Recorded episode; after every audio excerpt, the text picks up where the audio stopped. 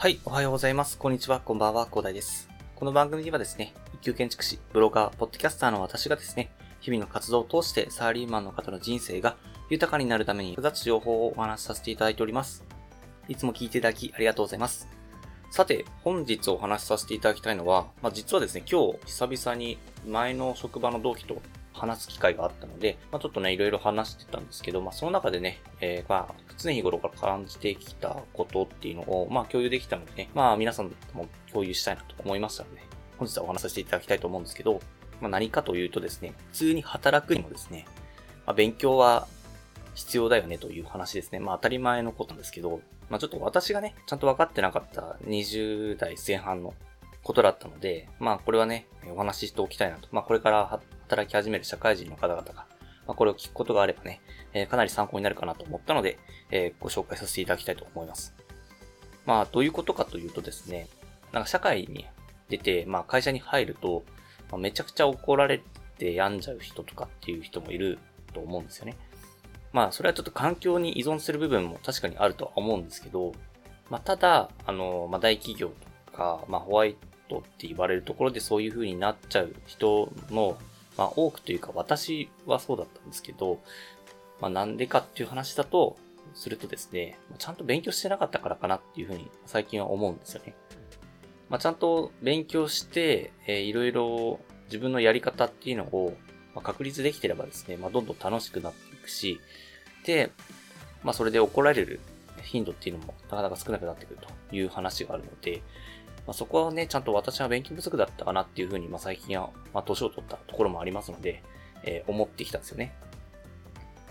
まあ、まあ、なんでそういう話になったかというと、まあ、今、年を取っていろいろ勉強してきたから見えるんですよね。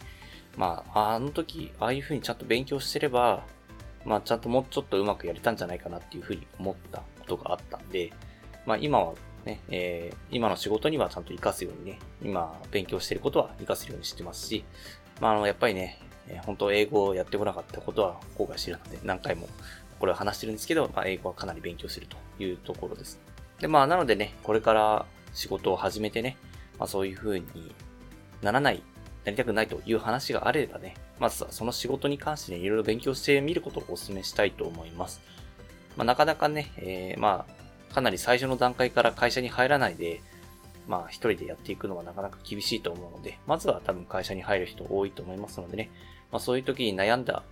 時はですね、とりあえず勉強してみるというところが、まあ、かなりね、必要なんじゃないかなと。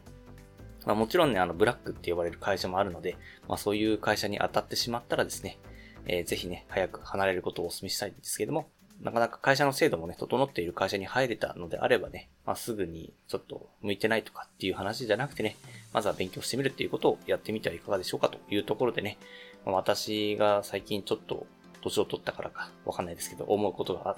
そんな感じで思ったのでお話しさせていただきました。まあ、ぜひね、えー、これから社会に出る方々に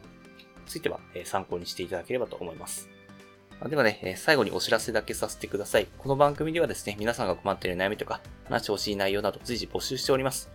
ヒマラヤで聞いていただいている方はコメント欄や Twitter の DM などでどしどし送ってください。Twitter とかのリンク概要欄に貼っておきます。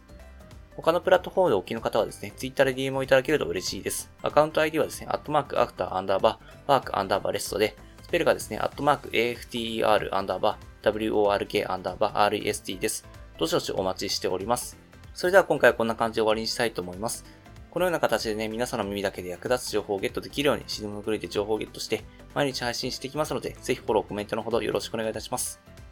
では、最後までお付き合いいただきありがとうございました。本日も良い一日をお過ごしください。それでは。